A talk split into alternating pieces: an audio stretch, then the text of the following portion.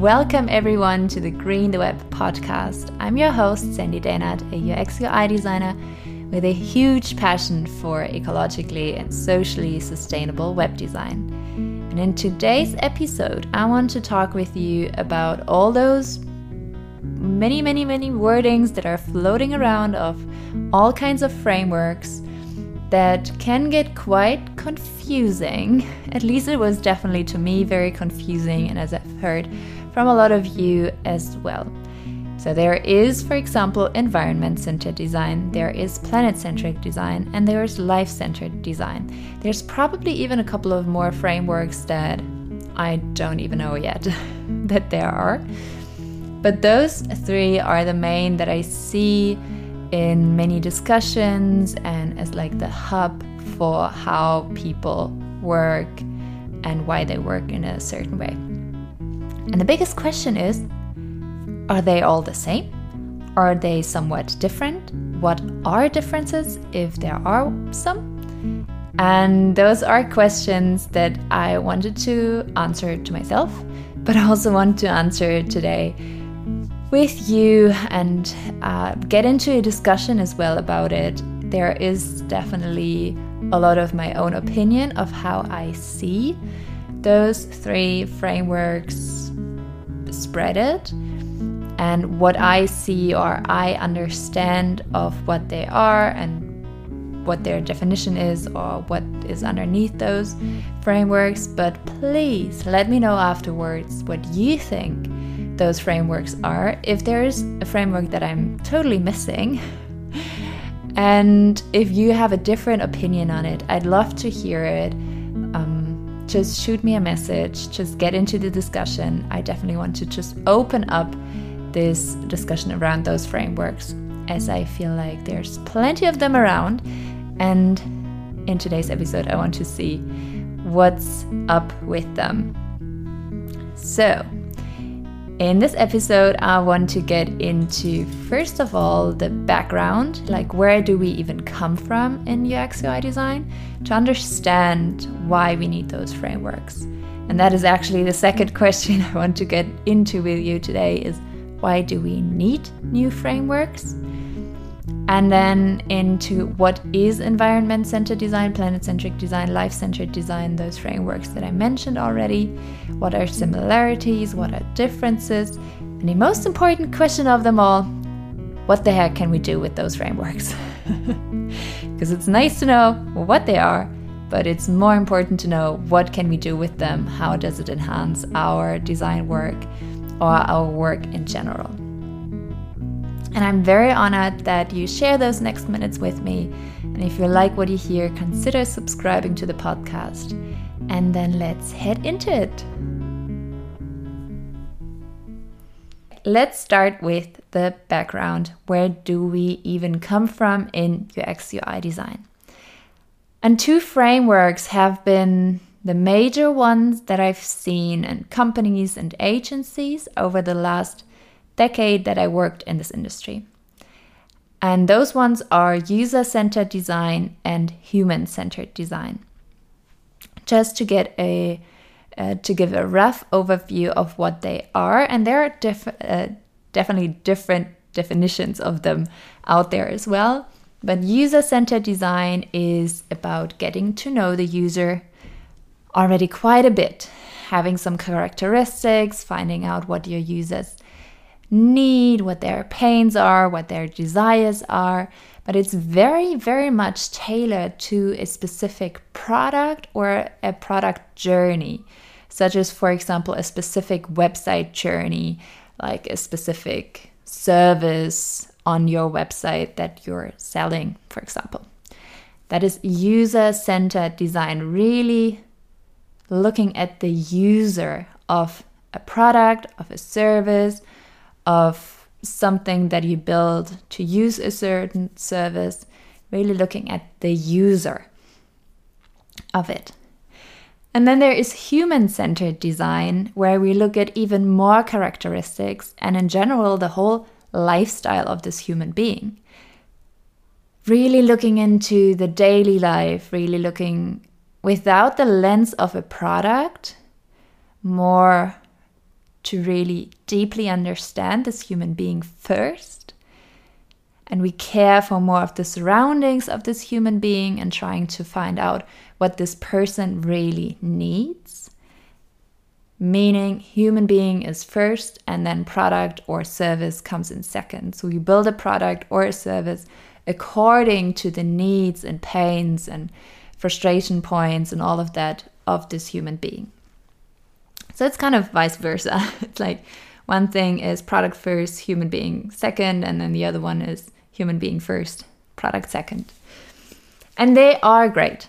They are really helpful in understanding your users, in understanding the human beings that could buy your product or are buying your product, and just really psychology of the society around us. I love it. It's really interesting. It's really helpful also for business and for product um, development and service development and all of those things. So the question is why do we then need new frameworks? What's the reason behind that? And the biggest reason is that we are missing so many pieces. We have the user or the customer or this human being we want to have as a user or want to have as a customer.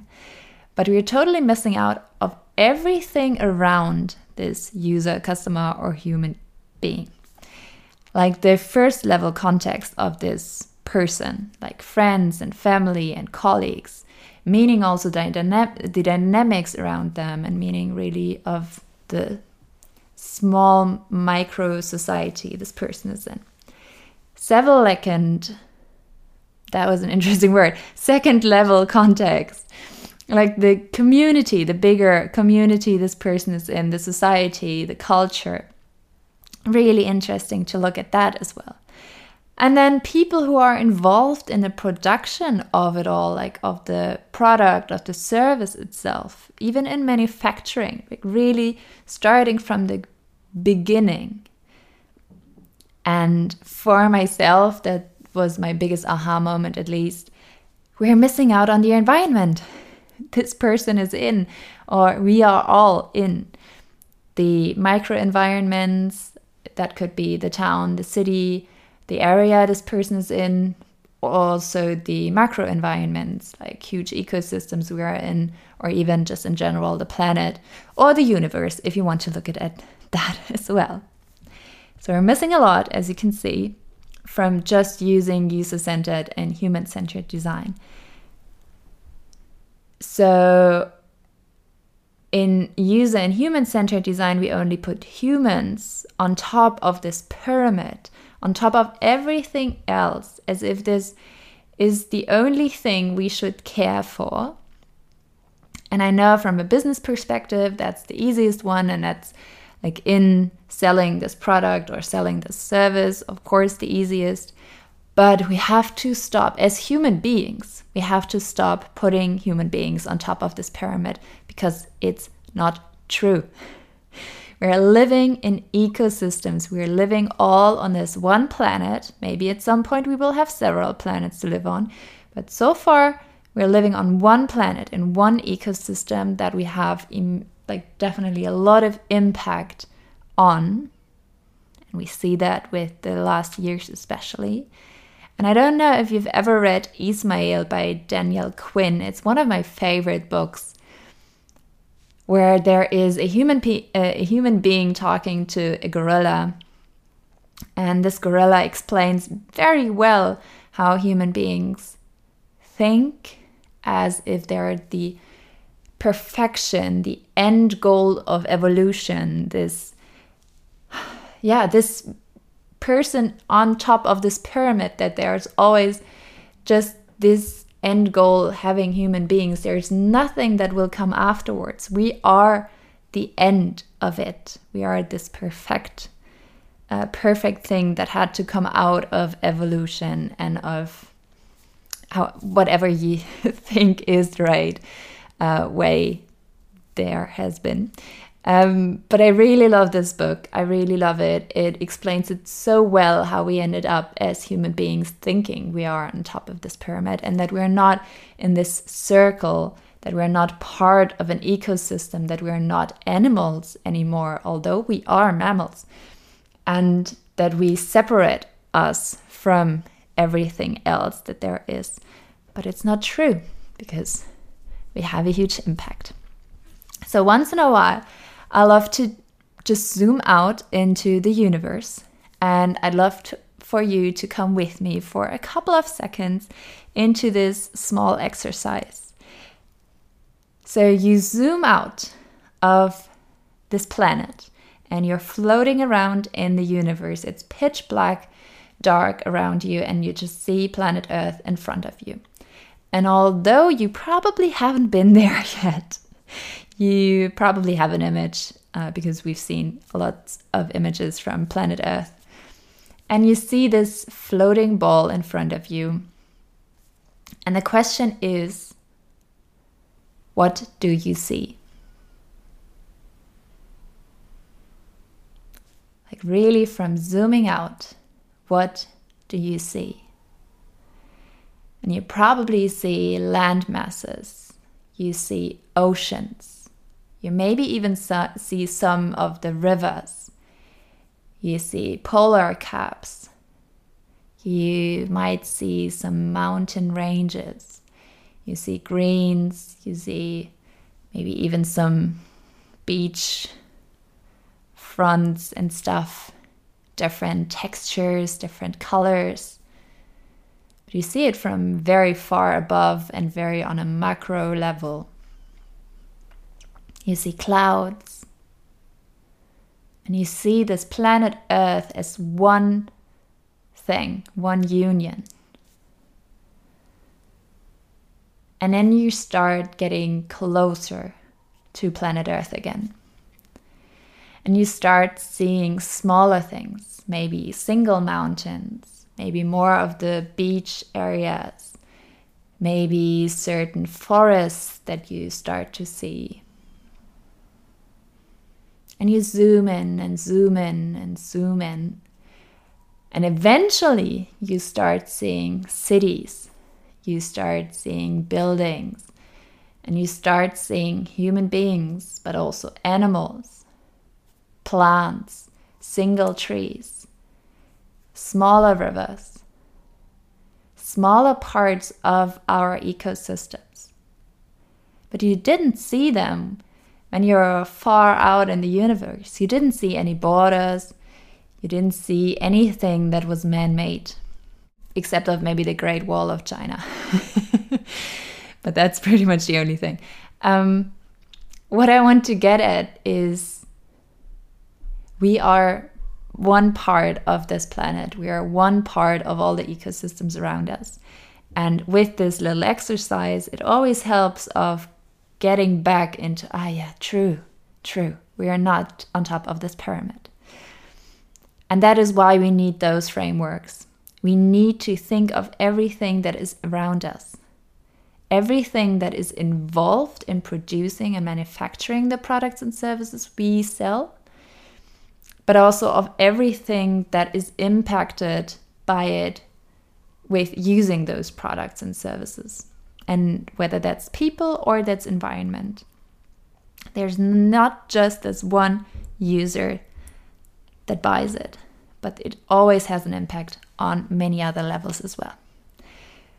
So let's get into what is environment, planet, and life centered design.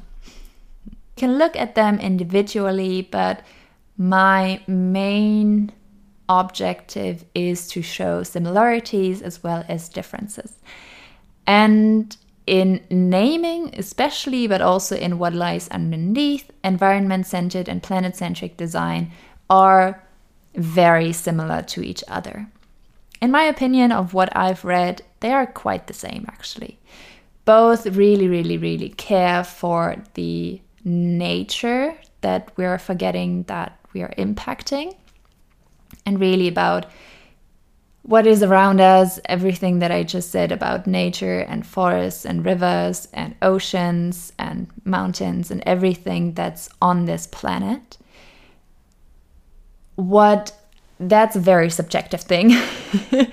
I always feel like this planet, like really the planet itself, does not care if we as human beings are on it or not. We are here for in in the planet's life cycle we are here for just a millisecond or a second maybe in its lifetime. So it does not really care if we're here or not. But the environment we're living in and the ecosystems and animals and plants and everything that's like nature around us that really cares if we are here or not because if we go down then they will go down as well. Because we make animals and plants and trees and all of that make extinct and we increase temperatures and changing climate drastically for everyone around us as well. The planet still will survive and live, but the ecosystems around us might not or will change uh, drastically uh, so that certain animals and plants and stuff won't survive. So, in my opinion, or for myself, environment centered design feels more natural to me, but nothing against the name planet centric design. Uh, it's equally fine. It's just for myself, I rather use environment centered design than planet centric design. And that's the reason that I just gave you. And the main difference from those two to life centered design is that life centered design especially focuses also on people, like the first level context and second level context, and the people who are involved in production and manufacturing. That's specifically set in this framework to be in there as well, caring for all people and all planet, like all environment. Um, that's the main difference in environment and planet centric design to life centered design. At least that's the main difference that I found so far or understood so far from reading a lot of articles and things on those three different frameworks. So the question is what can we do with those frameworks? And that is very similar in all three of them of how they work or how they are structured, it's not completely the same, but I want to give you a rough overview of what are the different steps that we can take with us into our design work or business and how we can shape things in a different way. The first step is to think about who are your stakeholders. And meaning, it's not about the business stakeholders in your company, but also not just the users you want to attract or the human beings that you want to convert into users or customers, but really about all people that are involved in some kind of context and level, even if it's just uh, not just, even if it's manufacturing and production, or if it's on the other side of friends, family, colleagues, community, society, culture and all the stakeholders that are non human. So, everything that is impacted, and that could be Mother Nature in general. That could be you have a project that um, that is for New York City.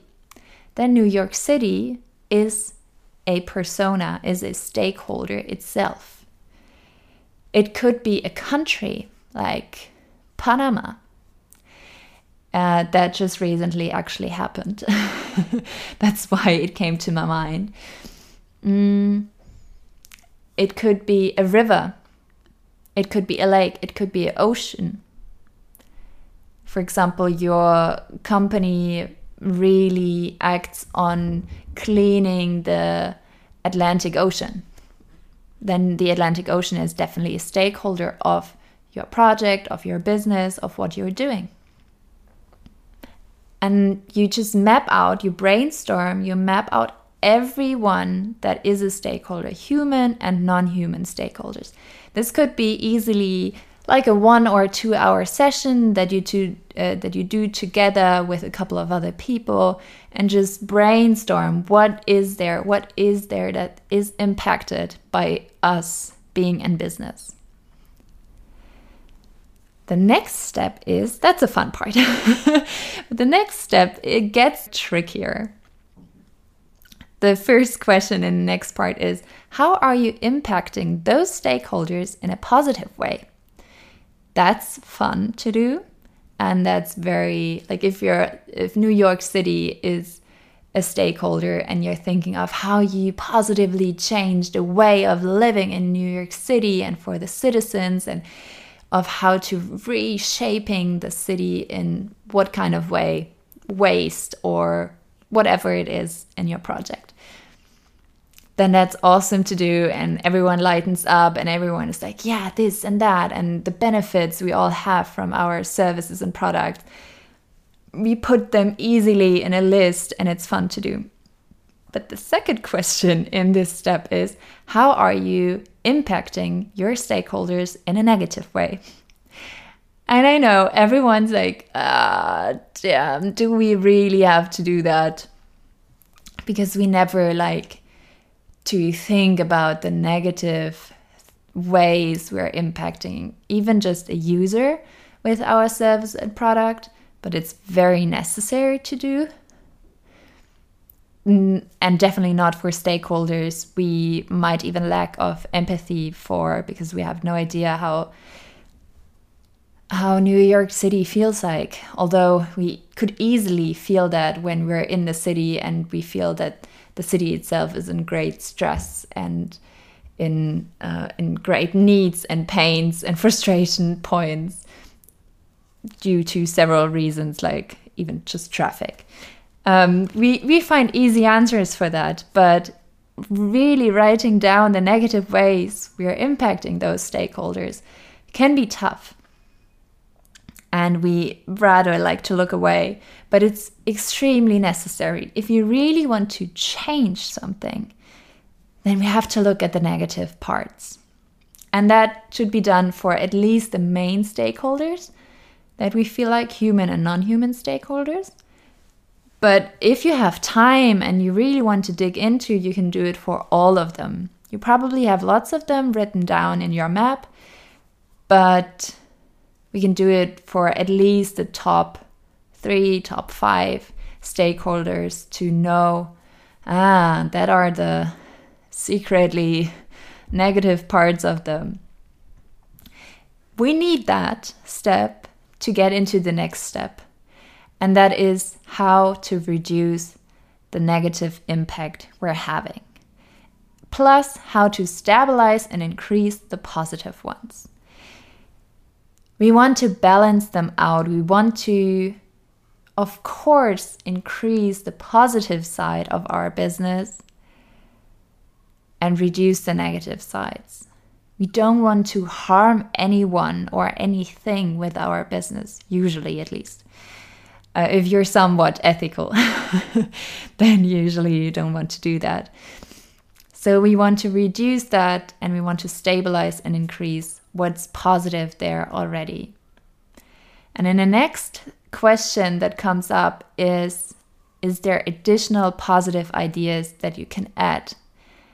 And really, that's a question that I encourage everyone to brainstorm first and then see what's feasible. Really mapping out everything that additionally could be positive in itself, could have positive impact on any of those stakeholders. Anything that comes to mind. And then figuring out what's really easy to do, what are the low hanging fruits, what, what's feasible in a short term, what's feasible in a long term, then building a roadmap out of that, um, but really thinking freely about what additional positive ideas come up. And that is the main part of those frameworks. On top of that, you have the regular design loop, like designing it, testing it, measuring it, iterating again. The regular loop we always do as designers or in design work. Come on top of that. We know how it works, we know how to deal with that. The only difference is is to have this other variation of thinking towards ideas. And I've done a lot of workshops in this way, always a little bit tweaking and changing according to the project or the business. But there's so many aha moments using those frameworks. It's incredible. So many interesting, awesome ideas come up when doing that. So I highly encourage everyone to give them a try and really digging into how they work or grabbing just the outline that I just gave you of first getting into who are your stakeholders, then how are you impacting them in a positive and negative way, how to reduce the negative, how to stabilize and increase the positive, and then thinking about additional positive ideas that you could add, and then designing, testing, measuring, iterating as the regular design process. We might be just one small part of this ecosystem, but we do have the power, especially as designers. I can't say it enough. I feel like we have a great, great, great power to change things. So, do you want to contribute to societal positive or negative change?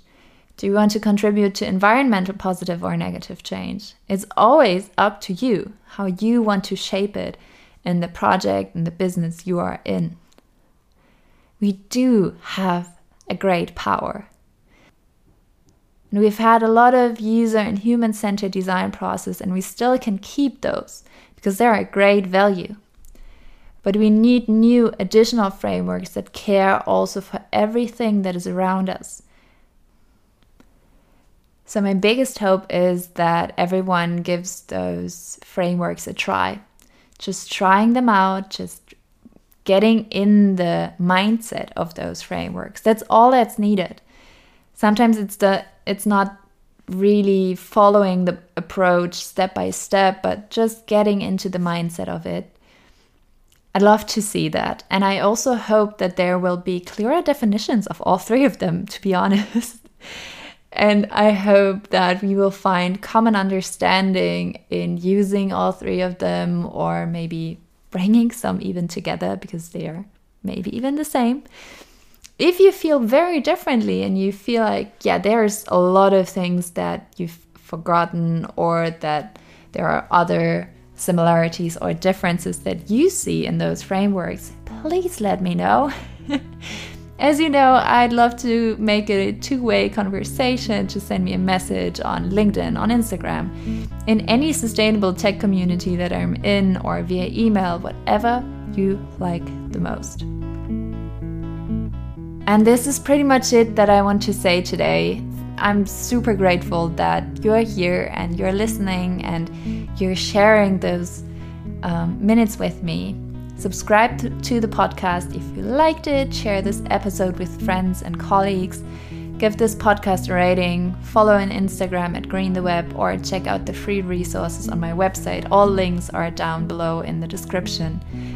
Spread the joy and please let me know what you thought of this episode. I'm really keen on hearing your thoughts as well. And that's it for today. I'm really looking forward to the next one. See you soon.